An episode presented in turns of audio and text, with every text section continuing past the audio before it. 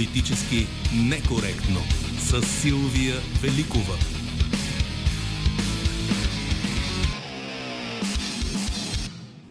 Здравейте! Работим заедно и с редактора Добрина Карамболова, звукорежисьор е Камен Жеков. Марина Великова избира музиката. Ще чуете, както обикновено, тя е избрала най-доброто от най-доброто. И Валина Николова следи, Георгиева, прощавайте, следи вашите коментари в социалните мрежи. Ще имаме и анкета, която можете да попълвате и ще обобщим резултатите и в края на предаването. Можете да гласувате в нашата анкета във Facebook, Instagram, Twitter, тя е с един кратичък въпрос, който е провокиран от днешния ни събеседник, това е говорителя на служебното правителство Антон Кутев. Как оценявате работата на правителството? Справи ли се той или не? Иначе, знаете, за кабинета Янев започна обратното броене, тъй като президента насрочи първата дата за свикване на парламента. Оттам нататък влизат и конституционните срокове във връзка с излъчването на парламентарно правителство. Но чуват се и гласове. Той да се прехвърли служебния кабинет изцяло като като парламентарно правителство или част от министрите да продължат да работят и с мандата на някой от партиите, които ще сформират правителство. Към този момент не можем да кажем кой от вариантите изглежда по-реалистичен, тъй като чакаме да видим какъв ще е втория, второто издание на проекто правителството на Има такъв народ. Но за всичко това ще говорим и с вас след 13 часа. Можете обаче още сега, освен да гласувате в нашата анкета и да пишете какво мислите за работа на служебното правителство, трябва ли то да продължи да работи под някаква форма и след като има парламентарно правителство и всъщност ще се стигнали защо за парламентарно правителство. Всички теми са отворени за вашите коментари. Политически некоректно. Първия гост след паузата ни заради изборите в политически некоректно в неделя е говорителя на служебното правителство Антон Кутев. Здравейте, господин Кутев. Здравейте. Сега, не знам малко или много време ви остава. Оказва, че са разтегливи сроковете от тук нататък около сформирането на парламентарно правителство, като въпросително има дали ще бъде сформирано такова, но почвате ли вече да мислите за равносметката на правителството? Можем да кажем, че в двете посоки а, имаме коментари. От една страна президента похвали действията на кабинета по началото на демонтажа на порочния модел на управление на държавата, оздравяване на държавността. От друга страна, включително и в момента има пресконференция на ГЕРБ, където се твърди точно обратното, че това правителство надхвърля правомощията си, че руши държавността и така нататък. Вие имате ли обективна оценка какво успяхте и какво не успяхте? И аз имам голяма степен, тя разбира се, все още не е институционализирана за правителството, тя по-скоро е моята лична оценка в този случай. Едно съм сигурен, че основната задача на правителството беше да организира честни избори и това то направи. Ние със сигурност организирахме избори, които очевидно бяха многократно по-добри от предишните. От, и то от предишните не едни, а доста години подред. Имаше определени постижения в борбата с купения вод. Всички го видяха. Въпреки всички проблеми, между другото, защото знаем, че беше проблем дали ще осигурим машините. Знаем, че всъщност законодателството ще променено само два месеца на практика преди изборите и то с вече съвсем други условия, неща, които хората от ГЕРБ вместо да дадат пресконференции, да бяха свършили работа преди това, за да осигурят необходимите машини през годините, защото от няколко години вече в закона в избирния кодекс има машинно гласуване, а те се го отлагаха отхвърляха, за да се наложи ние сега за два месеца служебно правителство да осигуряваме голяма част от машините и възможността да се прави да, да се проведе този машинен вод. Така че с всичките затруднения, които имахме, ние според мен има, се справихме достатъчно добре с основната задача на едно служебно правителство и това е да организира честни избори. Така, за изборите, но за другото, което вчера беше отбелязано и в коментар на президента, а, начало на демонтажа на порочния модел на управление. Сега, доколко обаче не сте в позицията да започнете да демонтирате, но всъщност реалният ефект от това да стане известен далеч по-късно, защото вие наистина отворихте много вратите. Видя се какво се случва а, в а, министерствата и в институциите, но всичко спря до пресконференциите и интервютата. Сякаш това, което очакват хората. Ако имало престъпления, те да бъдат разследвани, ако не наказани. Ако имало нарушения, те да бъдат санкционирани чрез инспекторати и други институции, които имат правомощия за това, за сега го няма. Имаме смени. Да, и то общо голяма част от него не би могло да го има в а, така, мандата на едно служебно правителство защото в крайна краща, когато нямаш реални възможности да промениш бюджет и реални възможности да промениш законодателство, тъй като нямаше парламент до сега, реално погледнато много трудно може да се променят много неща. Тоест в законодателството ли е проблема според вас? Ами не, те, сега, не видяхме. Защото сте депутати, в този смисъл може би трябва да носите отговорност и като депутат за това. Ако законите, както стана ясно и покрай, банката за развитие, а и покрай а, с, вписвания на, на, на, на бордове, ако закона позволява това двузначно тълкуване, очевидно там е една от насоките Еми, на работа. Е едната част, въпреки че честно казвам, аз по отношение на парите, които бяха давани и на, на автомагистрали, аз съм ги говорил тези неща и в парламента. Сега, тогава не знаех обема. Аз знаех, че всъщност по някакъв начин тия пари не бива да бъдат дадени, но не можех да си представя, че са пуснати по някакви договори, ето 4-5-6 години напред не могат да се случат.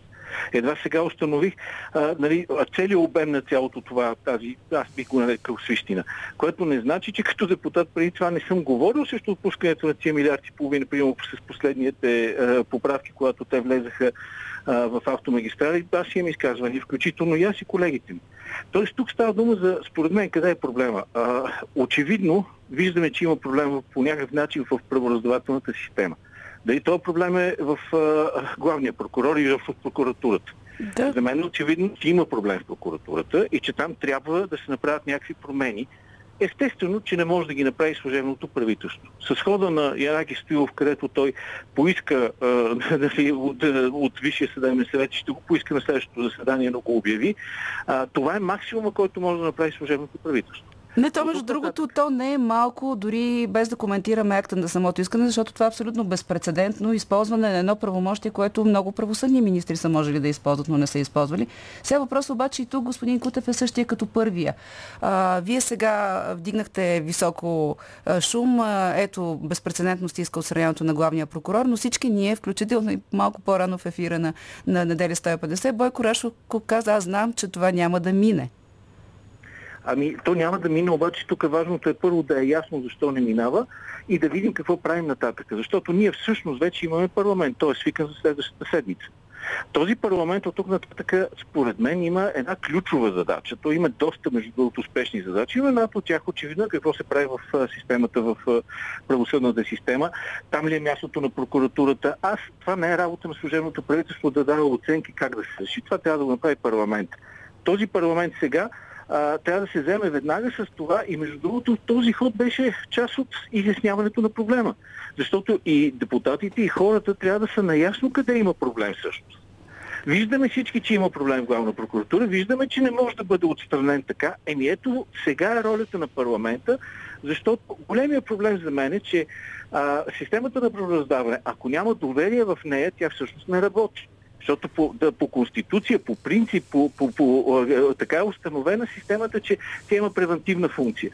Тоест, какво значи превентивна функция? Ако тебе те е страх от наказанието, ако ти знаеш, че това наказание е бързо и неизбежно, ти не правиш еди какво си. На това се скрепи цялата тази система. Така де, но как пробееш менталитетно прокурорите? Ето и Рашков цитира в нашия, хоризон, в нашия ефир. Имаше, има решение на Конституционния съд. Той казва, всеки прокурор може да разследва главния прокурор. Нали не всички, като чухме това, си казахме, не, това няма да стане, което е също един от големите проблеми, че се приемат закони и се е, вземат решения, които е ясно, че практически няма да действат. Но така или иначе, как менталитетно се променя това? Нещата, за които говори Бойко Рашков, както, както каза и самия, той са стари. Ние всички сме ги коментирали последната година и половина, включително и юристи, които разбират от наказателно право. Ако прокуратурата, как се променя прокуратурата, когато там от толкова години е ясно, че каквото каже главният, цитирам, това става. Еми, то, очевидно този проблем го има, но пак казвам, това според мен вече не е в територията на служебното правителство. Аз даже имам малко притеснение като говорител на правителство, защото не, ние не сме, това не е в нашите правомощия тук. Това е в правомощията на парламента който трябва и който тази седмица работи. И пак не сте прав, не е в правомощията на парламента, в случая е в правомощията на Висшия съдебен съвет. Тоест дори... Е, конкретната, да. конкретната, да, конкретното действие сега спрямо Гешев е в правомощията на Висшия съдебен съвет. Но като цяло, очевидното ни е проблем а, с а, функционирането на системата го има. Така че ако това не се случи сега в това заседание на Висшия съдебен съвет, то трябва, както и ще си отиде. То накрая ще отиде в парламента и този парламент вече ще има задължението. Според мен той вече има, аз поне имам усещането, че в този парламент има достатъчно позитивни сили, които го искат. Тоест това замитане под килима, което ставаше дълго време и което правеше невъзможен един, една сериозен ремонт на съдебната система, много се надявам, че вече няма да се случи и че от тук нататък ще имаме наистина реални промени, които да доведат какво искат хората? Те искат да са сигурни. За да работи тази система, те трябва да знаят, че в края на кращата всяко престъпление, особено корупционни престъпления, особено милиарди а, раздадени и тайна, това ще бъде наказано и няма да се случва повече. Никак не е сложно. По цял свят работи, макар и навсякъде да има проблеми. Аз мисля, че това, ако това не реши парламента в близката половина една година, той просто ще се само унищожи като такъв. Ще трябва веднага да отидем на избори и веднага да започне по друг начин да се преразпределя вече. Тоест, хората, ако политическите и бизнес елитите не направят добре функционираща държава буквално в близките няколко месеца, тогава хората ще въздействат до край, както могат. Могат с законни средства, през избори. Просто ще се въртим на избори, докато накрая това не се случи. Сега, не виждам друг избор. Въпросът е дали виждате мнозинство за такива промени, за каквито говорите, защото част от хората, част от депутатите в парламента, може би нямат а, такава оценка, че има нужда от реформи в прокуратурата. И... За тези промени трябва дори конституционно мнозинство. Точно така и това, то между другото през конференция на ГЕРБ, за съжаление, доста ясно показва, че те нямат усещането, че нещо не е наред. И нали, те си живеят нека в свят. Но така или иначе, аз за това ви казвам, това е работа на бъдещия парламент. И в степента, в която бъдещия парламент успее да свърши това, от, от, от, от това зависи колко дълго ще живее. Добре. Защото края аз... надеждата за всички нас е това най-накрая трябва да се случи. И ако се окаже, че парламента не е в състояние да го направи, просто много бързо ще измине. Добре, аз така разбирам. Вие вдигате темата, вдигате топката, не само с а, случилото се с а, искането за отстраняване на Иван Гешев, но дори и с това, че а, беше призован биш министър-председател в полицията, което между другото също беше много интересно, защото обикновено прокуратурата призовава. Сега трябваше да бъде заобиколена тази институция, която не вижда проблем в тези неща. А, въпросът е, господин Кутев, какво ще стане, ако, както а, вие казвате, а, дойде следваща власт, за която това не е важно, или власт, която няма достатъчно мнозинство, за да направи тези промени? Ще се запомните с наистина ефектни решения. Ще говорим после и за тези, които обаче предизвикаха протести и толкова. Ами вижте, да, аз а, мисля, че то това е смисъл на демокрацията. А, когато някой си свърши работата и го направи като хората, и той почва да има един позитивен рейтинг, който съответно се отразява на избори. В случай с служебното правителство ние не се явяваме на избори, затова няма как да си пролечи този позитивен рейтинг в изборен резултат, но, а, но за всички следващи той го има. Значи тези, които сега идват, те са партии, които се явяват на избори постоянно и които всъщност единствения път, това е механизма на демокрацията, единствения път, по който можеш всъщност да се надяваш, че спечелиш следващите избори, е когато свършиш работата така, както ние свършихме в едната част. Не казвам, че сме направили всичко, но е факт, че високия рейтинг на правителство, който е безспорно и всички социолози говорят за него, той се дължи според мен в най-голяма степен на отговорните очаквания. Обаче... Ние отговорихме на това, което хората искат да видят и ако сега бяхме партия, която се явява на избори това правителство, ние щяхме да имаме абсолютно съкрушителен резултат за всички останали. След няколко месеца президента се явява на избори. Смятате ли, че това, което свърши служебното правителство, може да бъде добър предизборен багаж за него? Според мен е да.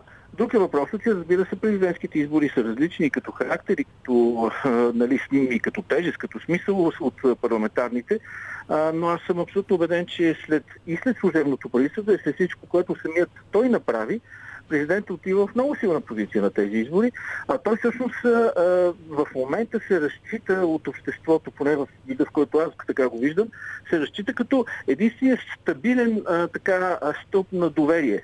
Благодаря на много свои действия. Сега разбира се, имах винаги в политиката, така има някои те харесват, други не, но той в най-голяма степен се разчита от обществото и от хората като някакъв градивен човек, който прави нещата така, както ги усещаме както ги искаме. Това ще си поречи на изборите. Убеден съм в това. Важното обаче, че има някаква надежда, защото иначе всичко останало, което вървеше до сега, където и да пипнеш, го ние видяхме. Вие бъркаш в автомагистрали, милиарди изчезват. Бъркаш в енергетиката, в турски поток, 3 милиарда и половина, непонятно как и защо и кога ще се върнат. Тоест, да не дам всички тия примери, които сме ги говорили толкова пъти през последните месеци, където и да пипнеш и да се оказа, че всичко е гнило. Да, отиваш в правителствена болница и се оказа, че правят незаконни трансплантации. Нали? Ужасяваш. Добре, сега, понеже само отворихте тази тема. Ще отворим скоба, после ще се върнем към а, продължението на тази тема. Казахте за правителствена болница, аз да ви заведа в Пирогов. А, сега, тази сага аз не знам докъде ще стигне а, между здравния министр Стойчо Кацаров и хората, които вадят документи. Очевидно там ние всички виждаме, че уч, а, така, приятелското лекуване а, продължава да съществува. Сега въпрос е защо господин Кацаров заговори за това сега, за да мотивира своето решение за смяната на Асен Балтов, тъй като става ясно от неговите собствени думи. Той през март месец е видял копието от документацията си и е видял, че там пише, че е лежал за нещо в болницата, за което не е лежал. Това забавено признание за една злоупотреба, която ако си редови пациент ти носи облаги, но като си министър може да я ползваш, също не е окей okay от гледна точка на прозрачността и последователността. Бе, това, че не е окей, не е изобщо. Аз много съжалявам, че може би мисля Кацаров прекалено навътре влезе в, в, в детайлите на цялата тази работа. За мен е, има огромен проблем с здравеопазването. То, сигурно има много проблеми. Аз не съм специалист за здравеопазването. Обаче аз това, което виждам като пациент и като човек, който десетки години лекуваше майка си, баща си, и съм обиколил десетки болници последните няколко години, ами там няма една вярна епикриза. Тоест на майка ми, примерно, лека и пръст почина преди няколко месеца, две трети от епикризите бяха неверни. А защо са неверни? Ами защото се оказва, че те за да могат да я лекуват по някакъв начин, като не отговарят пътеките на това, което им е необходимо, те, те го правяха с най-добро чувство тия лекари. Като не отговарят пътеките, те ти пишат друга пътека, защото те искат да, го, да излекуват жената. И сега, а, а, после като си получи епикризата, аз се гледам, викам, бе хора, тук това да го пише не е това, което се случи. Така е, да, ама ние няма как иначе си вземем парите. И е... това всеки, който опирал до доктора в момента в системата, го знае. Тоест тук става дума за, един много, за много дълбоки дефекти. Аз не съм специалист по това и не мога да прецена как може да се избегне това. Трябва да се променят пътеките или трябва да няма пътеки, или трябва ли болците да не са търговски дружества. Нали, не съм аз човека, който може да каже как да стане тази работа. Това е друг разговор, но ето вие давате един, една, една, една линия за размисъл. Ако случаите, за които а, беше взета главата на Асен Балтов, са свързани именно с а, желанието на лекарите да лекуват, макар и с цената на известни документни престъпления, заслужава ли, ще ли си да, взем, да бъде взета тази глава? Защото вие сигурно сте видял а, Деница Златева, нарочно цитирам нея. А, тя видя в това м, разчистване на сметки. Имаше също такава остра съпротива и срещу смяната на Тодор Кантар Кърджиев, макар и в пенсионна възраст. Тоест, е, окей ли е по време на продължаваща пандемия, извинявайте отново за окея, да, се, да се пипат лекари, освен ако не става дума наистина за злоупотреби, които се доказват по друг начин? Ами, факт е, че тук аз, аз нямам оценка на това, защото въпросът е много уместен, разбира се, и той не е случайно къти по този начин в обществото. А, дали от една страна имат тежки дефицити в системата и в организацията, които принуждават лекарите в една или друга степен да правят неща, които самите те най-вероятно не биха искали да правят, защото те искат да си лекуват, а не да правят цялата тая счетоводна дивотия, която им се налага. От друга страна пък, те как да се дисциплинира тази система? Смисъл, трябва някъде в тези случаи, в които е прекалено. Сега, дали Пирогов е такъв случай? Защото, нали, като казва, ами, даде, ама там става дума за а, случаи, в които те не просто, не става дума за променена диагноза. Там става дума за случаи, в които масово хора, които не са били болни, които не знаят, че са лекувани и които, на които им е изписано лекуване. Нали, това е друго това вече не е оная система, в която, примерно, деца вика, той е чисто хуманно, или както е случай, защото най-вероятно този случай, частния случай със самия сигурно, не знам как е, сигурно е бил от тия лекарски случаи, дето искат да му помогнат. Ама едно е това, а съвсем друго е случай, в който а, се оказва, че а, имаш а, буквално несъществуващи болни, на които са им изписани парите и тук и то става дума за суми, които над 1 милион, доколкото разбрах в конкретния случай, специално за там COVID и за тези неща, за които той говореше. Ами това е друго. Как да я дисциплинираш тази система, освен кога като влезеш грубо в нея? Да, но само, че през изваждането на личния казус на Стойчо Кацаров, който сам по себе си е проблематичен, този разговор остана на заден план и хората решиха, че той си отмъщава, не знам защо и за какво. Всъщност, вие имате ли някакъв някакви принципни възражения срещу позициите на, на Балтов или на Кантарджиев в предишното управление, в щаба, за да сега си разчиства някои сметки. Там е съвсем, съвсем друго. Е. Значи, първо аз Тодор Кантарджиев го познавам добре а, и винаги си имал най-добри приятелски отношения с него от, за годините, за които така сигурно 7, 8, 10 някъде от този порядък, как се запознал с него. Така че няма нищо, поне от моя страна, въпреки че не съм го пенсионирал Няма нищо лично в това. А и случай с Кантадия, там ставаше дума за пенсиониране. Нали? Там смисъл не става дума за някакво разчистване на сметки. Смисъл, рано или късно всеки се пенсионира. Не, не е това големия проблем. А, докато при Валто вече е друго, защото тук вече си става, се, никой не, е, никой не е обвинявал Кантатия в някаква форма нали, на, а, в нещо. Да, но бяха близки до премиера, кой се возеше, кой не се возеше с него, бившия премиер. Ето още не може да се отърсим от това словосъчетание премиера Борисов. А, и, и усещането е, че тръгна някаква разправа именно с тези хора. Пък и извинете, господин Кутев, обаче наистина за краткия мандат на, на служебното правителство, вие сам казахте изборите, твърде много радикални революционни промени бяха направени, за да бъдат възприяти а, просто като нещо неизбежно, което е трябвало да бъде направено? Ами, сега, честно казвам, аз имах един разговор на ден с а, здравния министр и един така от лично моите съвети, не че аз имам право да му давам съвети, той си достатъчно човек с главата си и, и си знае какво да прави, но приемам моето лично мнение, е, че трябва да се спре вече с уволненията и с смените, защото в крайна края ще изтича мандата. Стига толкова. Не играйте до сега цялата тая работа с промените, защото нещо трябва да се свърши, тя наистина имаше основание. Според мен от тук нататък служебното правителство трябва да се въздържа от кадрови промени, просто защото и в противен случай това вече започва да става, нали, вече и тя го сме обяснила, така че лично моят така съвет, който съвсем официално бих дал към правителството и го давам, разбира се, когато мога, е да прекратим с промените и от нататък да се съсредоточим към това. Има две седмици, примерно или три до приключване на мандата. А, това, което ние трябва да свършим от тук нататък, е наистина да направим по възможност на обратими а, процесите, които започнахме. А това трябва да стане включително през положителните а, съобщения. Тоест, на мен ми се иска, съм сигурен, че сме променили, променили правилниците така, че от тук нататък инхаусът да е невъзможен. Искаме се да внесем един проект за актуализация на бюджета. Тя Народното събрание после да си прави каквото иска с него, но да има готов проект за актуализация, за да може веднага това нещо да влезе в парламента и да се обсъжда по най-бързият начин независимо от това кога ще бъде избрано следващото правителство. И така нататък, не нали, да избрано тези важни неща, които да са позитивните, които да могат наистина да предвижат нещата към по-добра организация, към по-бързо нормализиране на ситуацията и към необратимост на процесите, те са много важни. И между другото, той за това, в този контекст и Янаки Стоилов, според мен, днес искането за главния прокурор, с идеята не е толкова важно да решим въпроса, обаче да покажем много ясно а, и, и да разграничим какво според нас трябва да се случи. Да, това е. Това в нормалните държави се нарича приемственост, обаче при нас обикновено се приема с подозрение.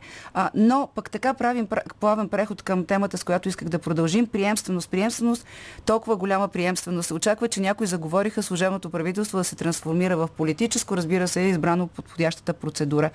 Обаче преди това да ви попитам, вие кога научихте, че Кирил Петков, Асен Василев и Николай Денков са поканени за министри в а, кабинета, както уместно беше наречен 7-8?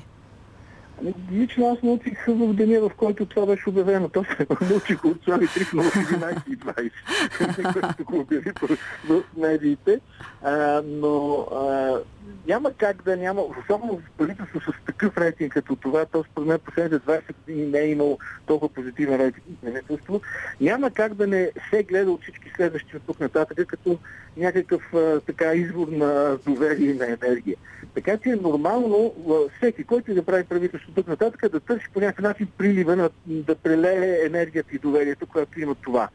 Така че от тази гледна точка аз не виждам проблем в това, че са поканени някакви министри. Най-вероятно те ще бъдат канени и нататък. Тоест част от министрите, които сега ще които носят себе си добрия рейтинг, те най-вероятно в най-различни конфигурации от тук нататък ще почнат да участват, както между другото това се случи на времето с НДСВ. Защото министрите от НДСВ после започнаха хора от тях и, и все пак свързани пряко с партията хора, почнаха да участват в най-различни, в леви, в десни, в всяки правителство после. А, така че това не е, не е проблем това. Най-важното е да не се стига до, а, до служебно правителство отново или до варианта, в който това служебно правителство продължава, защото той наистина е екзотичен и той не е, не е добър. Не е добър, защото служебното правителство няма парламентарна група, независимо кой го е издигнал. Много по-добре е следващото правителство да знае точно на, на кои депутати разчита, да знае точно кое е мнозинството. То може да е правителство на малцинството, което най-вероятно ще се окаже, но все пак то, за да бъде избрано, трябва да си има все пак мандатоносител. 120 депутата да го подкрепят. Защото иначе каква актуализация на бюджета, какъв бюджет, какви промени, изобщо в законодателството говорим, да не говорим, като си вие споменахте, че на моменти даже силно се наложат и конституционни мнозинства, при положение, че ти си едно правителство, което няма никаква парламентарна група за себе си, е вдигнато просто за да бъде по някакъв начин нали, оправдан цикъла изборния. Не, това няма смисъл. Сега един от нашите слушатели ви пита дали бихте, станал, дали бихте останал говорител на такова правителство, ако се трансформира с мандат на някои от партиите и бъде избрано за парламентарно. Ами, много трудно. Смисъл, Хареса ли ви тази работа? Това е въпрос, който е много напред. Нали? Аз не съм го мисля, защото не знам кое, но... Не, понеже това е ново ампула за вас, как се чувствате в него? Вие в много в голяма степен а, така бяхте един непознат до сега активен говорител. Може би защото на премиера не му е най-симпатичното нещо да, да, да, да отговаря на всякакви въпроси, но как се чувствате в тази роля? Не знам, аз смя, мисля, че успях да свърша вече в, към края на, на служебния кабинет така равносметката, че успях да свърша това, за което ме покани президента в правителството и успяхме да съхраним имидж и така да създадем общото впечатление, защото това беше смисъла на всичко, което правих, да се създаде общо впечатление, да обясним достатъчно ясно на хората какво опитваме да направим. Разбира се, ние също правим грешки, както в всички. Бихте ли казала една грешка, която вие оценявате, че беше направена? Вие сега на практика признахте някои от нещата, които смятате, че не са били съвсем правилно, но най-голямата грешка, която направи служебното правителство, колкото и малка да е, но, но все пак отличаваща се. Аз не знам кой, не, не ми се иска да го формулирам сега, да кажа, че тук е много голяма грешка сме направили, защото пък нали, хубавите неща така и по оценката на хората са повече. Но, например, винаги в едно правителство има проблема с това хора, които не са били политици до сега и които влизат и започват да управляват едни процеси, които никак не са лесни за, за управление. И аз виждах колегите министри, че те имаха сериозен проблем с това как да овладеят лостовете в Министерството, защото част от тях наистина никога не са били. Може би ако това бяха ни хора, които са с повече политически опит, ама те пък хората не искат това, хората искаха промяната. Тази промяна обаче идваше с неопитността идваше с много по-бързо, може би можеха да станат тия процеси. Тази необратимост, която казваме, може би можеше вече да бъде реално в по-голям степен, ако бяха по-опитни министрите. Но това е съвременната демокрация. Нали? Хората очевидно, поне в момента, искат не професионалисти, не наложени политици, те в момента искат а, експерти. Експерти, които идват, свършат работа и си И са за малко, да. Сега кажете по повод една информация, която е съвсем актуална и тя също е свързана с кадрови решения на служебното правителство. Бивш военен министр се отзова в надзора на ВК холдинга. А, Никола, за Николай Цонев става дума. Дали знаете малко повече как е бил харесан, как е избран от министър Комитова за тази позиция? Каква му е квалификацията? Ами, нямам представа. Аз а, съм го виждал веднъж два пъти през живота си, Николай Цонев. Аз нямам това Мисля, не, не го разпознавам като чисто човек, не мога да да въвежда, просто аз не знам. Така че директна оценка за това, как ми дали той да го за това или не, нямам. Но, но за мен ви, ви един много сериозен проблем с бившите политици, който, за съжаление, много хора в нашето общество не си дават сметка. Когато си много силно отцветен, когато името ти е много известно, ти имаш един много сериозен проблем как да си намериш работа, после какво работиш. Аз не смятам, че в този случай, надявам се, че не става дума за това от тази работа, но общо заето всеки политик, който е бил в активно така поле на работа, включително и аз, се изпада ситуацията, която като, защото се върти, това е нормално. Влизаш в властта, излизаш от нея, това е демокрацията. Проблема обаче, че има ситуации, в които като излезеш от властта, каквото и да хванеш, тук не става дума за това, че някой ти е намерил работа, защото нали, трябва да се намериш. Да, ама ти каквото и да хванеш, отидеш на работа в една фирма и от тук нататък всеки подозира, че тази фирма печели обществени си поръчки, нещото е добра, защото ти работиш там. Тоест има един чисто човешки нерешен казус, според мен. Сега той как трябва да се реши, аз идея нямам, но знам, че има много колеги в момента, които ми се обадят политици с известни имена, на няма споменавам, разбира се, за става дума, които се обадят и казват, виж какво, дай нещо да направим, защото с моят тим аз нямам какво да работя в момента. Че не мога, не, че не съм полезен, не, че не мога да свърша работа, обаче всеки го е страх. Защото ти веднага обвързваш фирмата и от тук нататък тази фирма, ако тръгнеш частния бизнес, тя започва а, нали, да се подозира, че всичко, което върши, го прави, защото е политически в едната или в другата посока. И респективно, къде от другите на вас почват да я режат. А, Да. Така че има този... Просто- Но нямате обяснение как Николай Цонев а, е попаднал в полезрението на Аз министър не комитет. съм, не съм виждал механизма, по който е станал. Смисъл, нямам никаква представа кой е дал предложението и защо. Нито пък имам представа и мога да кажа дали Николай Томас е човек, който може да свърши тази работа, защото аз нямам съответната, просто не знам каква е експертиза. Да, понеже се разваля връзката, последно искам да ви попитам, а, това е така въпрос, който за мен е важно да, да чуя вашето мнение. А, смятате ли, че вътрешният министр беше прекалено активен в мандата си? Той беше един от хората, заради които всъщност служебното правителство търпя най-много критики, включително и от приятелски настроени а, партии, формации, и от а, не, съсловни организации, включително заради някои действия. Между другото имаше критики и към такива изказвания на министър Петков и а, министър Комитова по отношение на една конкретна съдийка, което малко напомни за времето на Цветанов. Кратичко да ви попитам, смята ли, че имаше надхвърляне или това от неопитността на едните, пък а, биографията на другия може да бъде обяснено? Вижте, демокрацията е странно нещо, защото когато а, ти използваш, то е хиперактивен, разбира се, Бойко Рашов, което е ясно. И когато ти си хиперактивен и си силов министър, освен това, това винаги плаши хората. Смисъл, то ги плаши на чисто интуитивно ниво и аз познавам много хора, които в началото му се даваха, после викате, ама не, не, той прекалява, той а, нали, много, буквално това някакси чисто демократичния инстинкт сработва с а, отрицание на това, което направи Бойко. Същото време обаче искам да ви кажа, че аз съм убеден, че ако той не го беше направил така, Тоест, ако той наистина беше влезъл и с логиките по спирането на гласовете ми, купуването на гласовете ми, това е криминална дейност. Тези хора, които го правят, тук е очевидно виждаме, че имаше организация, която работеше години наред. Тази работа с поезия не става. Трябва някой да влезе с бутонките тук, иначе няма как да се случи. И той направи точно това. Дали се го е прекалил? Ами, да- те си каза, ако цената на прекаляването, което най-вероятно ще му вреди лично на него в е, имиджов е, план, но ако цената на прекаляването, че ние най-накрая сме направили ни значително по-чести избори и че имаме шанси следващите вече да окончателно всичко това да бъде ликвидирано или намалено до степен, която да не влияе върху резултатите, Плащаме, аз така ли? си струва. Добре, благодаря ви. Това беше говорителя на служебното правителство Антон Кутев. Политически некоректно. На редовната си пресконференция по обед, независимо от това, че е почивен ден, днес и бившия премьер Бойко Борисов не измени на стила си и даде такава пресконференция. След многото неща, които е коментирал, е казал и, че всъщност ГЕРБ предпочитат служебното правителство да остане на власт, защото всяк, всеки ден повече на власт а, а, води до неговото компрометиране и проваляне, което пък било очевидно за издигането, полезно за издигането на ГЕРБ. Какво смятате вие за работата на служебното правителство? Това е въпроса, който ви задаваме в кратката ни анкета във Фейсбук и в Инстаграм, но сега можем и по-подробно да коментираме с аргументи и вашите позиции. Започваме с първия наш слушател днес. Здравейте. Ало, добър ден. Здравейте.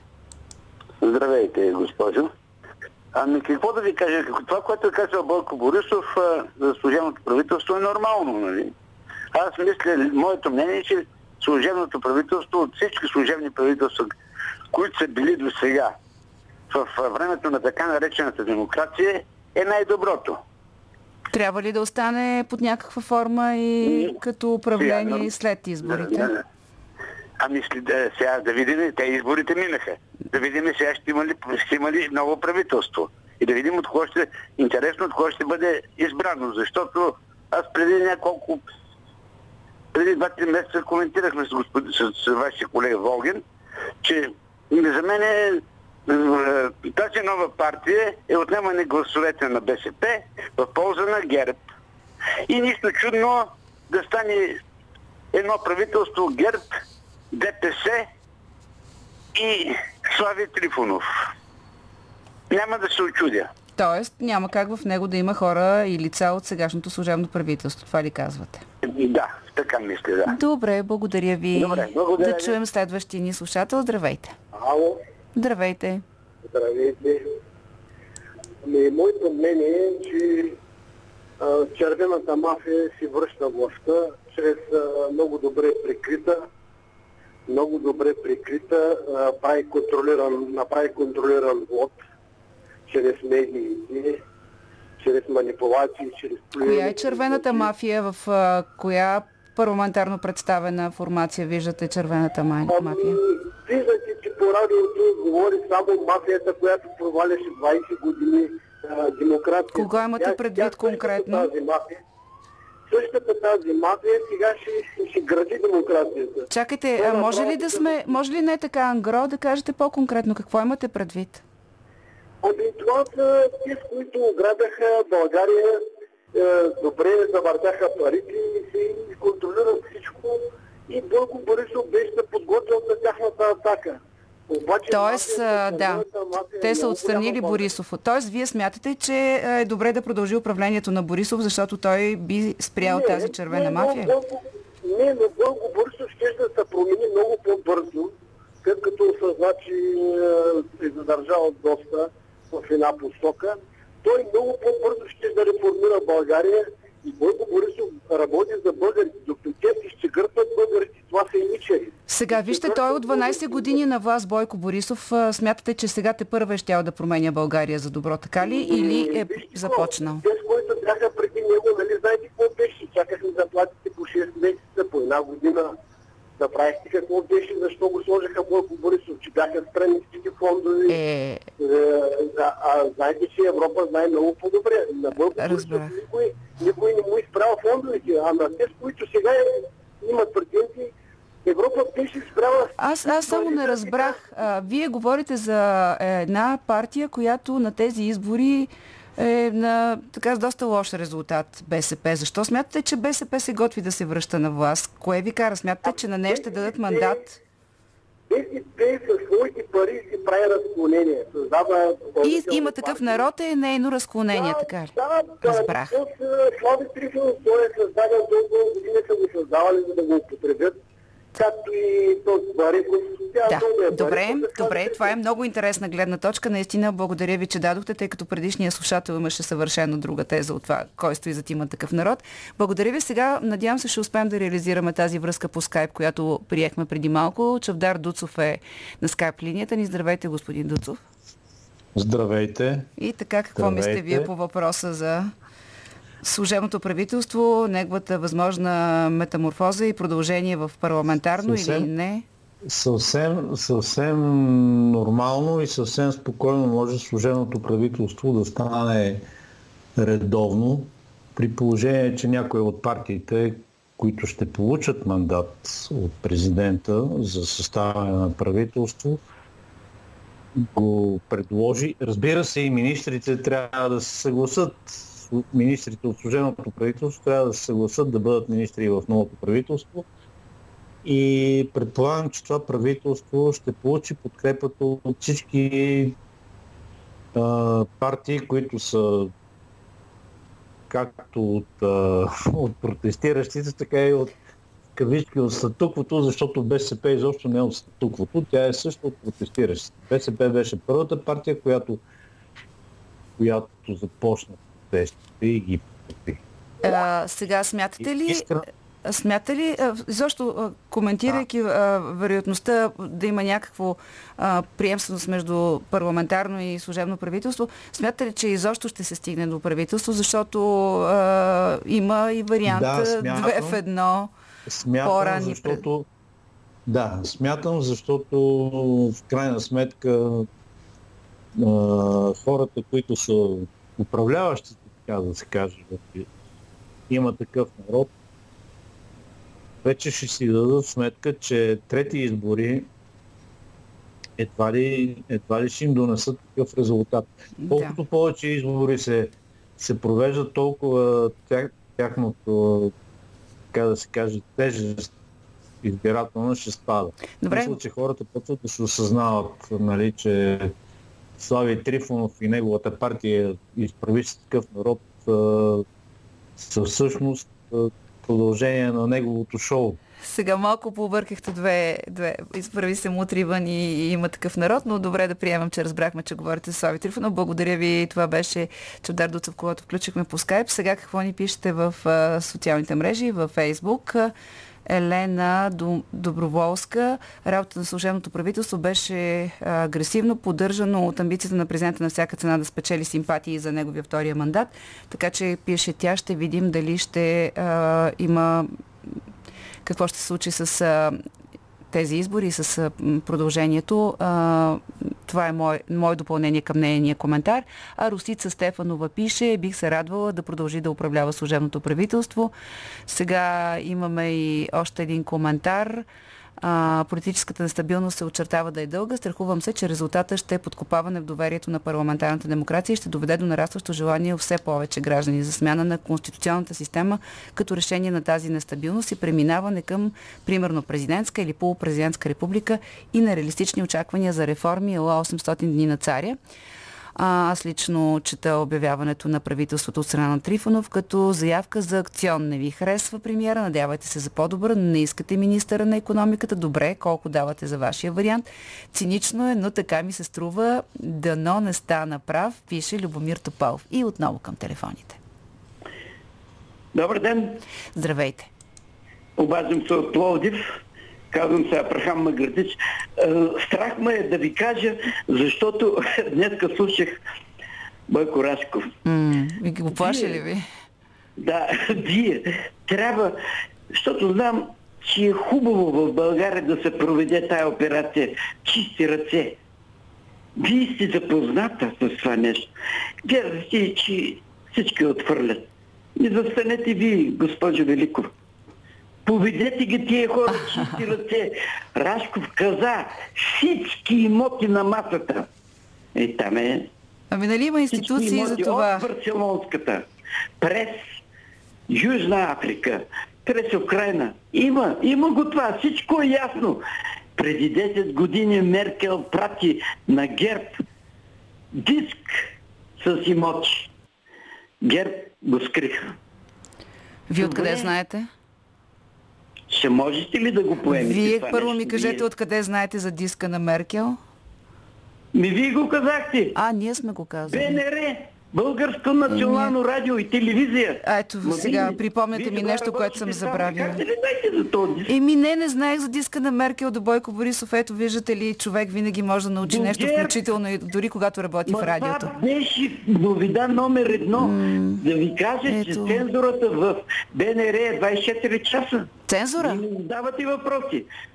Не става въпрос за 12 ви... клозета, става въпрос за имоти. Помните, имаше и дронови, обикаляха, снимаха, нищо не снимат. Сега чакайте сега малко, наистина. Хем искате аз да, да поведа някаква операция чисти ръце, хем казахте, че 24-7 е цензура. Благодаря ви, да, благодаря ви, че се обадихте. Сега веднага ще проверя каква, каква е историята с този диск и защо съм го пропуснала. А сега към следващия ни слушател. Ало. Здравейте. Здравейте. Обаждам се да ви кажа, че много повърхностно разглеждате тия проблеми.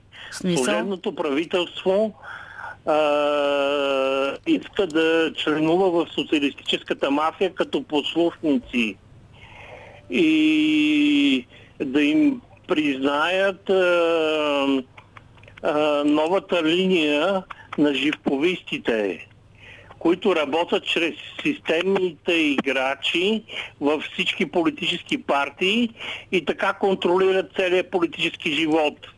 България. Сега, кое беше, кое беше повърхностното да на разбрах? Какъв, От живковистите няма да се отървете. Какво беше До повърхностното на разбрах? А, не, вие не искате и да влизате в разговор, вие просто искате само да кажете какво мислите. Също е доста демократично. Следващия ни слушател, здравейте. Поклони вечна почет на Васил Лески, Христо Ботев, Хаджи Димитър, Стефан Караджа и всички борци за свобода. Това е най-важното, което днес трябваше да кажете. Мисля, че го казахме, а вие го направ... направихте и сега. Да го кажа още веднъж. Добре. За това тък му се включваме. За това искате това... да, да... Благодаря ви, че напомнихте кой ден е днес. Да го кажем още веднъж, така защото а, те са... Е, какво да ви кажа? Това са единици.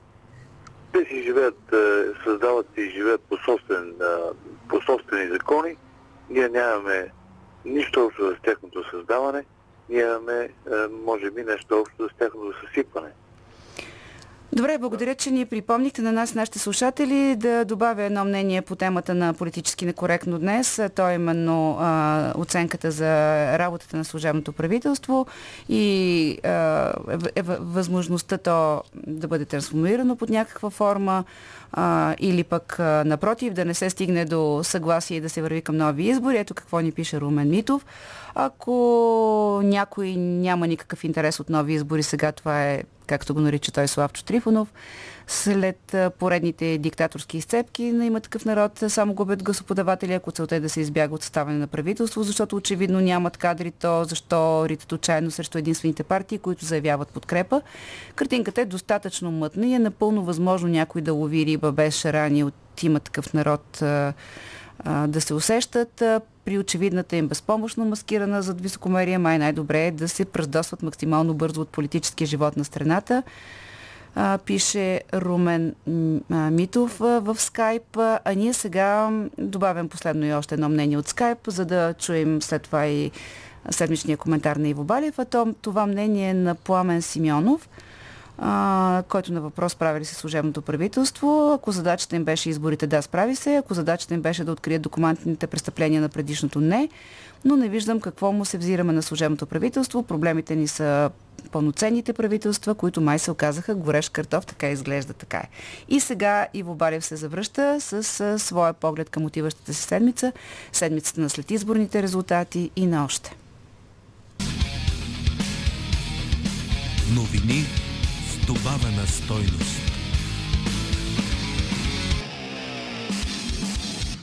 Фиктивни болни, фиктивни отпускари и други фикции. Добър ден и всичко най-съществено, уважаеми радиослушатели, скъпи съучастници. Вие отново слушате новини с добавена стойност, един бюлетин, в който на думи и на дело преработваме текущата действителност, за да извадим реалността, която наднича зад фикцията, която наричаме публичен живот у нас.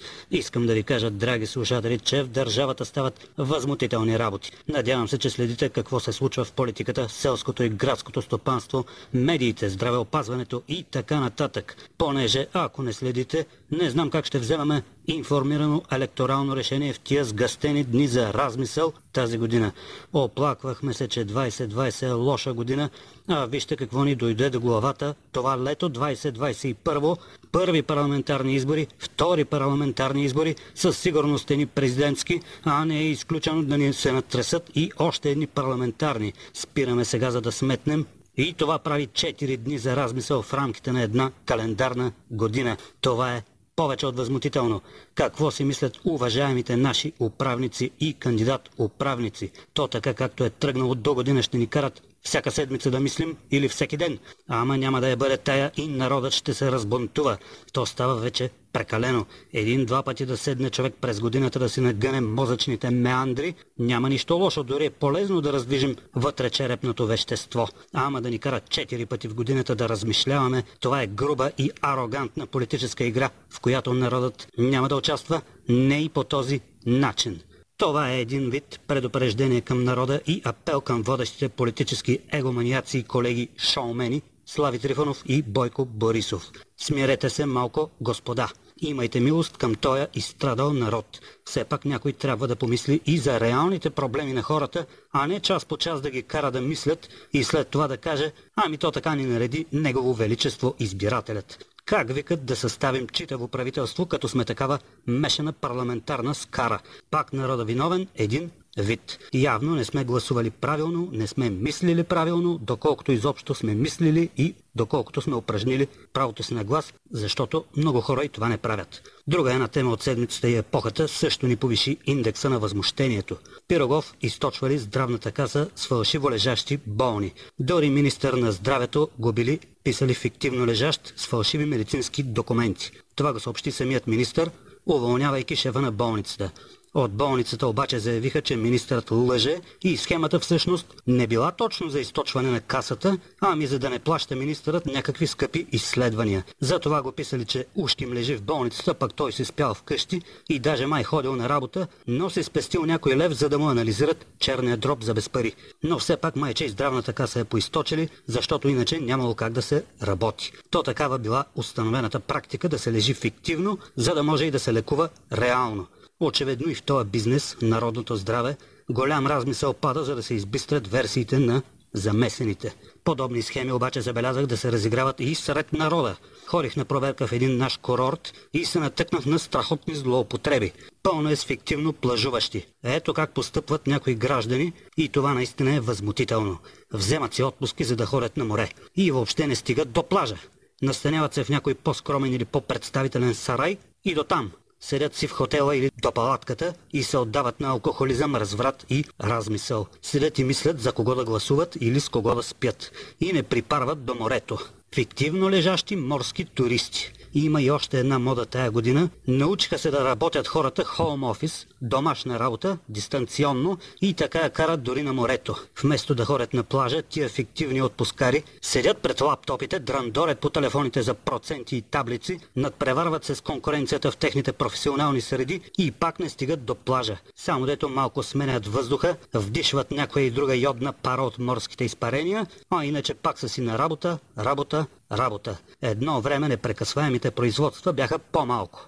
Поезията, металургията и радиото. Поетите нямат отпуск нито по болест, нито за туризъм. Те непрекъснато си преравят боклуците и фикциите в главата, за да съставят някое умно лирическо послание до човечеството или до някоя бамбина, с която искат да любодействат. На поетите главите им непрекъснато брамчат. Няма значение дали е ден за размисъл или вакансия. Има един поет Омир, той така седял до морския бряг на гръцките антични курорти, слушал морския пясък и подражавал на шума на вълните, редейки ритмични епически стихове. И макар, че бил сляп като Стиви Уондър, току измислял някой живописен литературен образ, като кръгля гръб на морето или розовопръста зора. Ама пък как така ги е издокарвал на сляпо кръгля гръб на морето и розовопръста зора. И добре, че по него време из древна ела да се завъртява някаква писменост, да му записали някои съчинения, да го четем и да му се дивим през хилядолетията. Металурзите пък, когато запалят някоя специална пещ, трябва непрекъснато да я държат в работен режим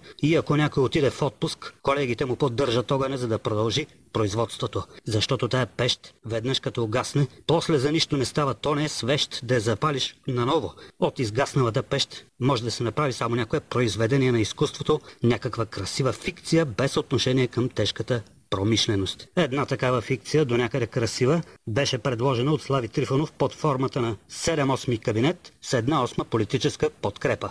Бойко Борисов пък е нещо като фиктивен отпускар. Колко пъти захвърля всичко и се оттегля, а продължава да държи инициативата и в политиката, и в шоуто. Все още страната не може да произведе по-силен политик и по-смел шоумен една позната манекенка направи следното много точно политическо наблюдение. Тая година вика манекенката, няколко премиери ни предлагаха, но само Николай Василев се позадържа. Цели 3 дни, 72 часа. Другите изкараха с полеката мярка по 24 часа само. И това моята позната манекенка го обмислила съвсем сама, извън дните за размисъл. И тя горката много се изнори с размислите за тия фиктивни отпускари и фиктивни работяги на политическата нива. И за да не преуморяваме слушателя с нашата рубрика за веселие и размисъл, тук слагаме една лирическа точка. Зора розово пръста пак изгрява и се напича кръгля ми гръб. Омръзна ми да мисля в таз държава и предпочитам вече да съм тъп. Новини с добавена стойност.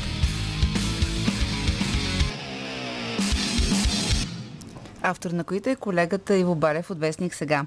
Ето и какво ни пишете във Фейсбук. Дани Тодорова. Оценявам положително работа на служебното правителство, но това не е трудна задача след начина на управление през последното десетилетие, особено през последните няколко години. Идеята служебното да остане е именно изкусителна, но се изчерпва до там. Имаме прекрасна конституция, която е предвидила всички хипотези относно управлението на държавата и няма такава, в която персонално да си харесаме служебно правителство и то да остане. Изборите отразяват волята на мнозинството и неговите представители трябва да управляват. България е парламентарна република. Забравихме го заради свикването с авторитаризма, пише Дани Тодорова. Пламен Петков, служебното правителство, особено министрите в лицето на Кирил Петков и Асен Василев и особено на Бойко Рашков вдигнаха изключително високо летвата. Отговорно заявявам, че за последните 30 и няколко години няма по-добро правителство в България. Затова смятам, че със съвсем леки корекции то трябва да остане. Позицията е на Пламен Петков. Георги Ангелов, служебното правителство се справи отлично, свърши много работа, направи разкрития, за които никога нямаше да научим, ако не беше сформирано такова. Може би трябва да остане под някаква форма и като редовно, ако се стигне до там, пише Георги Ангелов. А, сега към телефоните и обажданията ни там по същата тема. Здравейте! Здравейте, водеща любима лицото ми тук 40 дена. Добре, че минахте избори, за може така всека съм неделя да се чуваме. Да, в събота Петър да слушате. И да, и вчера не Да. слушах. Не, аз ви слушам и сега като един от предните слушатели, който се обади, ви предложи защо не направите една партия и не ни поведете. Това е много сериозно. Значи, когато с Поли Пълно направихте едно предаване вече на време, съм седял до късно само и само да го гледам и мисля, че сте много добре запозната и конституционно. Така. И, и Нека така. да се занимават с партии тези, които са политици. Кажете Ама- вие сега какво мислите за служебното правителство. хората на такива като вас ви вярват. Сега, за политиката нали, в момента, мислят, че Румен Радев ще сгреши, ако даде, нали, защото ще се стигне до трети рулетка, ще отиде до, Б- до БСП или Демократична България. Вие на кого мислите, че ще даде мандат, ако се стигне до там? Аз мисля, че ако на БСП ще сгреши. Ако вземе БСП, ще сгреши, да. Ще, ще сгреши във всички. Но пък те ще вкарат, казват, служебното правителство като своя номинация. Ама, вижте, БСП са много пред Европа са компрометирани такова и лошо като имидж, нали? Това не е добре. Иначе имат добри идеи и такова, но те като дойдат на вас и Европа затваря кепенците и край няма ни... А какво мислите ни за. Демократична България, ако вземе мандата, има ли тя Еми, да, значи, капацитет? гледам го, гледам го, Христо, нали, така, а, има идеи хубави, и Мартин Димитров и той така ми харесва много, особено тук за един плавнешки градеж, дето иска да го правят паспортизация на сгради и такова, това е толкова Реагираха, законно, само да. те единствено скочиха, нали, срещу това нещо. Добре, по-скоро да каква ви е да прогнозата? Ще има ли правителство или ще вървим към предсрочни избори? Аз а, мисля, че ще има на Демократична България правителство. Добре. Ако президента е умен. Добре, благодаря ще се обадите да видим след като се конституират неща. Да, да видим дали сте познал. Благодаря ви. Сега Галя Иванова чета, която ни пише във Фейсбук за свършената работа по шестобалната система. Система давам оценка 5. Вижте как я изчислява тя. Отличен 6 като замисъл и добър 4 като изпълнение. Разкриват се мърсотийките на Борисов, но няма резултат. Все пак давам пълна подкрепа за служебното правителство а, да продължи борбата срещу мафията или България, или, те, или България, или те друг изход няма, смятат те. Сега отново към обаждането по телефона. Здравейте! Добър ден. Добър ден! Реджеп Картал от Ирландия се обажда. радвам се да ви чуя. Добре дошли отново. Добре заварили. Кажете какво мислите. Всъщност да ви питам да първо, гласувахте ли вие на изборите на 11? Да, а, гласувах С машина или с хартия? Много бързо и много лесно. С машина. Мгм. Така, кажете Много сега бързо, какво мислите за правителството.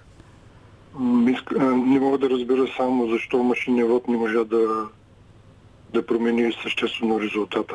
А в смисъл, защо да не промени? Какво искате да кажете да промени резултата?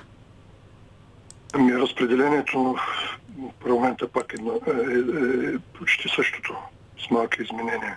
Е, не съвсем същото. А, първо и второ, Да, имаше ниска избирателна активност, както забелязвате. Може би заради машините, може би заради акциите в София, не знаем и в страната, но а, нямаше почти, нали видяхте, 0,0 недействителни бюлетини, ако изобщо може да се каже, че това са недействителни бюлетини. понеже, понеже пак съм блокиран от демократите от Фейсбук и това съм си го копирал. И след като ме разблокират, точно това ще да питам за... Никой не споменава за недействителните бюлетини, което е от голямо значение. Да, няма. Какво мислите за служебното Да. правителство и защо а, така започващата процедура по избор на ново? За служебното правителство не мога да кажа, защото периода, в който той работи е много къс и нали, няма... Показват се някои неща, но няма крайен резултат от примерно осъдени И няма как да има. имоти. Да, да, няма. Само искам да да кажа, че тук преди малко чух по радиото за контролиран вод в чужбина, само искам да кажа, че хората в чужбина сме независими няма, кой, няма възможност никой да ни контролира. Ние не сме зависими нито от кмет, нито от падар, нито от общински съвети и така нататък. Добре, благодаря ви, че се обадихте чак от Ирландия. Ваня Данева Йотова пише във Фейсбук, служебното правителство вдигна твърде високо летвата. То доказа, че може да се управлява без политическа принадлежност, служайки, служайки единствено в интерес на родината и народа. Дълбоко се съмнявам, че партиен кабинет би могъл да управлява така успешно. Благодаря за всичко направено от тези смели родолюбци. Нека са живи и здрави. България не е имала толкова успешен кабинет годините на своята демокрация. Какво мисли следващия ни слушател? Здравейте! Ало, аз ли Здравейте, съм? вие сте. Да, благодаря. Добър ден на госпожа Велико. Обажда се Методи Митов от София. Приятно е да ви чуя. А, искам да си кажа по темата, която е.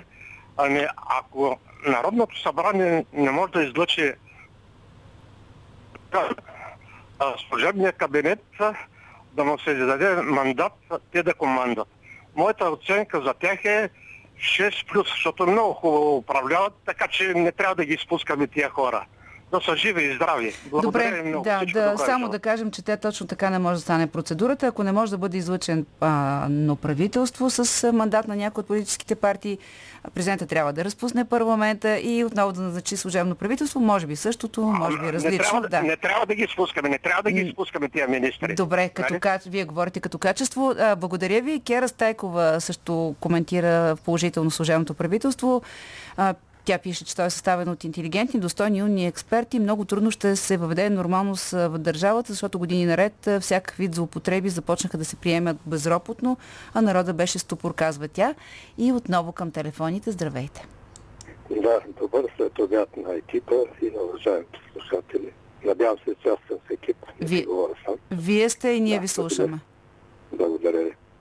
Ами, е, 6 минус на служебното правителство, въпреки че не съм с убеждения, но има почтенни хора в него. Плюс това, по време на избори се чуват толкова много истини за всички негодници, които ни управляват, че човек трябва хубаво да слуша, да помни и да знае за кой да гласува. И ще добавя нещо, което е, е отговор към една ваша слушателка за гларусите в София. Значи нашия най-известен гларус Бойко Борисов, който прати въздушна целувка в една среща на първите преди няколко месеца или преди година, от което тя Меркел се сконфузи даже и му махна само с ръка, нямаше какво друго да прави. На нея така ние е, пращаме въздушна целувка дори и по времето, когато е била в Приморско на почивка. Така че нашия гларус Бойко Борисов, той привлича и другите гларуси, които се появиха в София. Да се надяваме с неговото изчезване от небосклона, че и другите гларуси ще понамалеят. Но Благодаря ви. Васил Кожухаров пише в скайп. Известни, известни интересни разлики има между министрите в служебното правителство. Тези, които имат собствен бизнес и не разчитат на облаги от властта, работят честно и открито. Чиновниците се ослушват. Всеки може да ги отличи, ни пише той. И още едно мнение. То е обратно на повечето положителни, които прочетох, но това сте ни написали в социалните мрежи. Той е на Весела Ройдева. Страх ме от служебното правителство от това, което може да последва. Напомням и зараждането на национал-социализма в Германия, безпричинно уволняване, арестуване на хора. Ако продължаваме да търпим тези неща, ние ще сме следващите, пише тя. И сега към последния ни слушател днес. Здравейте. Ало? Здравейте. А, искам да ви кажа, в близкото минало имаше един известен филм Twin Peaks. Там имаше една реплика Совете не са това, mm. което са. Какво имам предвид? Сега, всички анализатори, политолози, социолози коментират, има такъв народ като нещо, което е зависимо от Слави Трифонов. Но ние не знаем парламентарната му група, дали е като ДПС, БСП и ГЕРБ, да зависят изцяло почти от решенията на своя ръководител. Да, това е наистина интересен въпрос. Още повече Никой днес... не го е коментирал това Ами нещо. не, не, Като ги слушам, на предишния парламент имаше доста интелигентни хора, добри специалисти в своята област и смятам, че няма да се съобразят с някои от глупостите на господин. Това, между другото, благодаря, че се обадите. Това предстои да видим, защото така иначе в предишния парламент много малко време имаше, за да се еманципират, казано така. Но да, наистина това е най-голямата въпросителна, една нова формация, в която може да се окаже, че хората, които са избрани по експертна линия, а, няма да следват непременно и задължително партийната воля. Завършваме с обобщението, което Ивелина Георгиева направи на анкетата ни в социалните мрежи. Каква е оценката за служебното правителство? Ви попитахме в Facebook, Instagram и Twitter. Одобрявате ли кабинета? Резултатите и от трите ни профила показват, че мнозинството от гласувалите оценяват положително работата на кабинета на Стефан Янев. В Facebook процента на одобрение е близо 89% т.е. 11 са гласували, че не го харесват. Подобни само с процент разлика са резултатите и в Twitter. В Instagram 64% от нашите слушатели са дали положителна оценка за служебното правителство, докато 36 са гласували с опцията не. И сега, понеже стана дума за има такъв народ, нейният лидер, волята, какво гледаме, шоу или политика, Лилия Димитрова реши да погледне къде е извън България. Звездите се вглеждат в политиката. Отвъд хоризонта.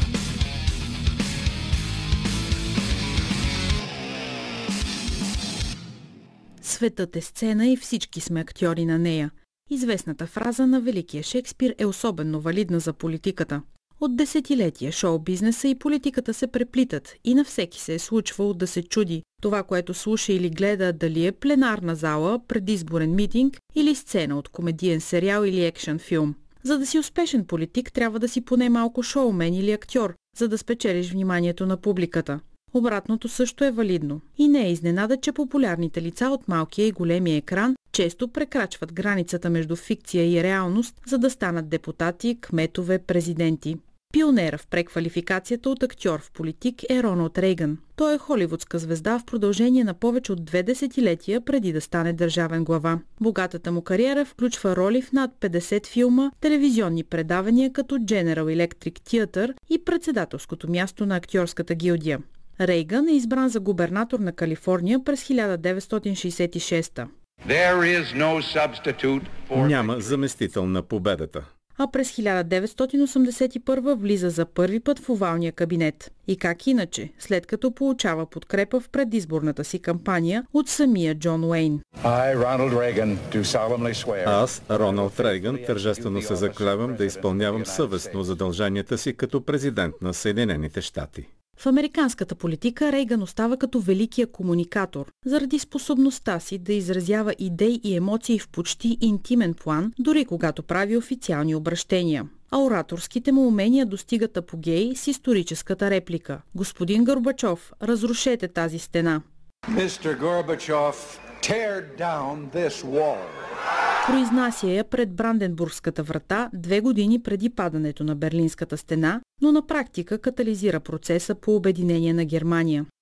Ако някой доказва, че в американската политика всичко е възможно, то това е бившия президент Доналд Тръмп. 45-я президент на Съединените щати беше водещ на телевизионното предаване Стъжантът за около 10 години и не пропускаше възможност да парадира с богатството си.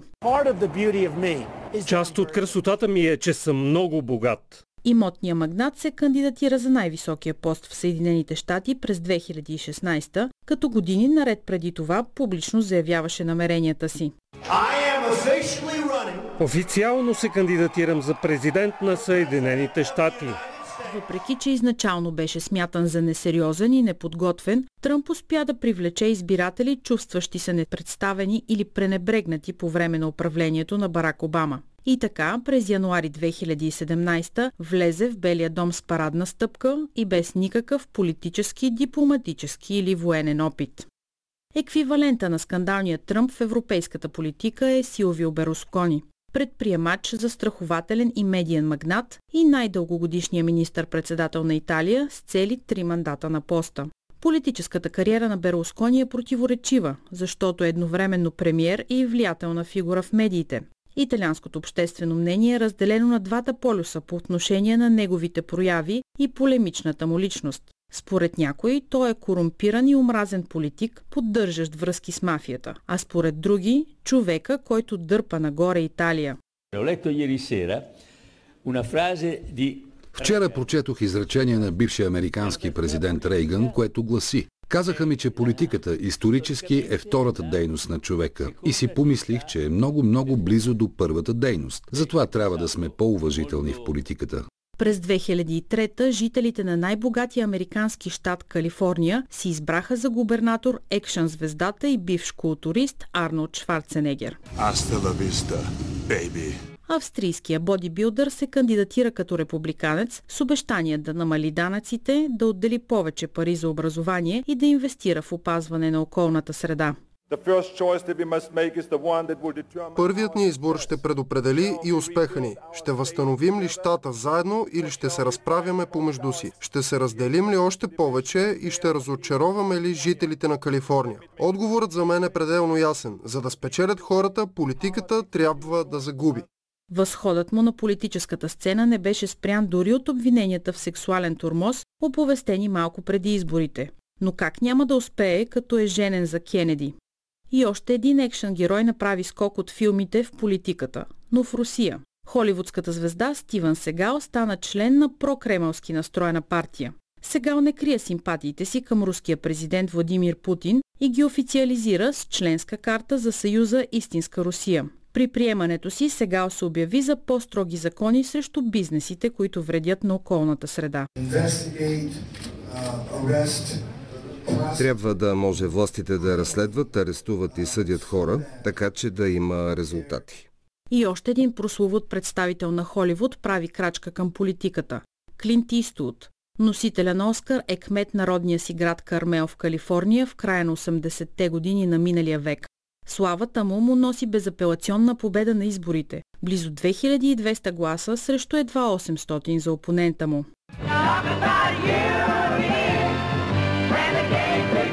Половинката от дуета Сони и Шер, Сони Боно също сменя музикалната сцена за политическата. Първо като кмет на Палм Спрингс.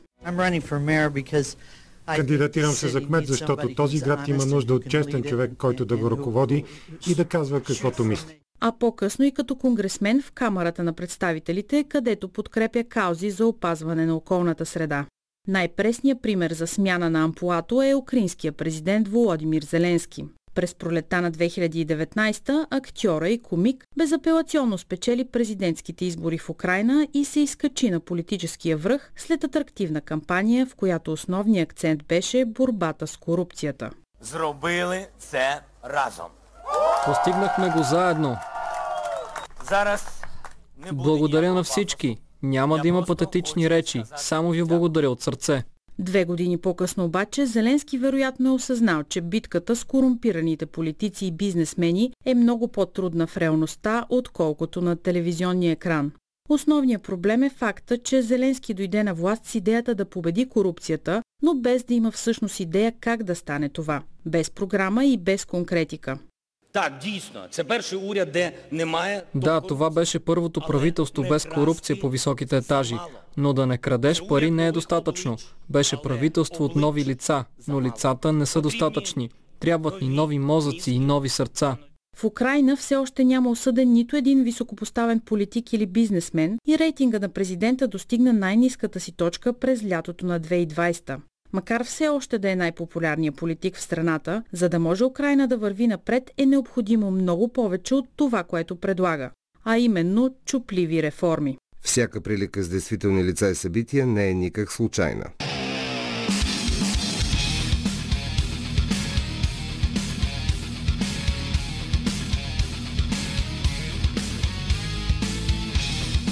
Политически некоректно с Силвия Великова.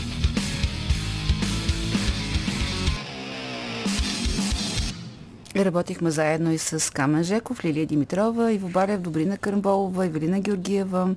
Марина Великова избираше музиката. Преди да чуете финалната песен в днешното издание на Политически некоректно, да ви кажа, че вчерашната и днешната ни плейлиста, както и предаванията от събота и неделя, можете да чуете и на страница на Политически некоректно във Facebook, както и да ни слушате отново в подкаста ни в SoundCloud и Spotify.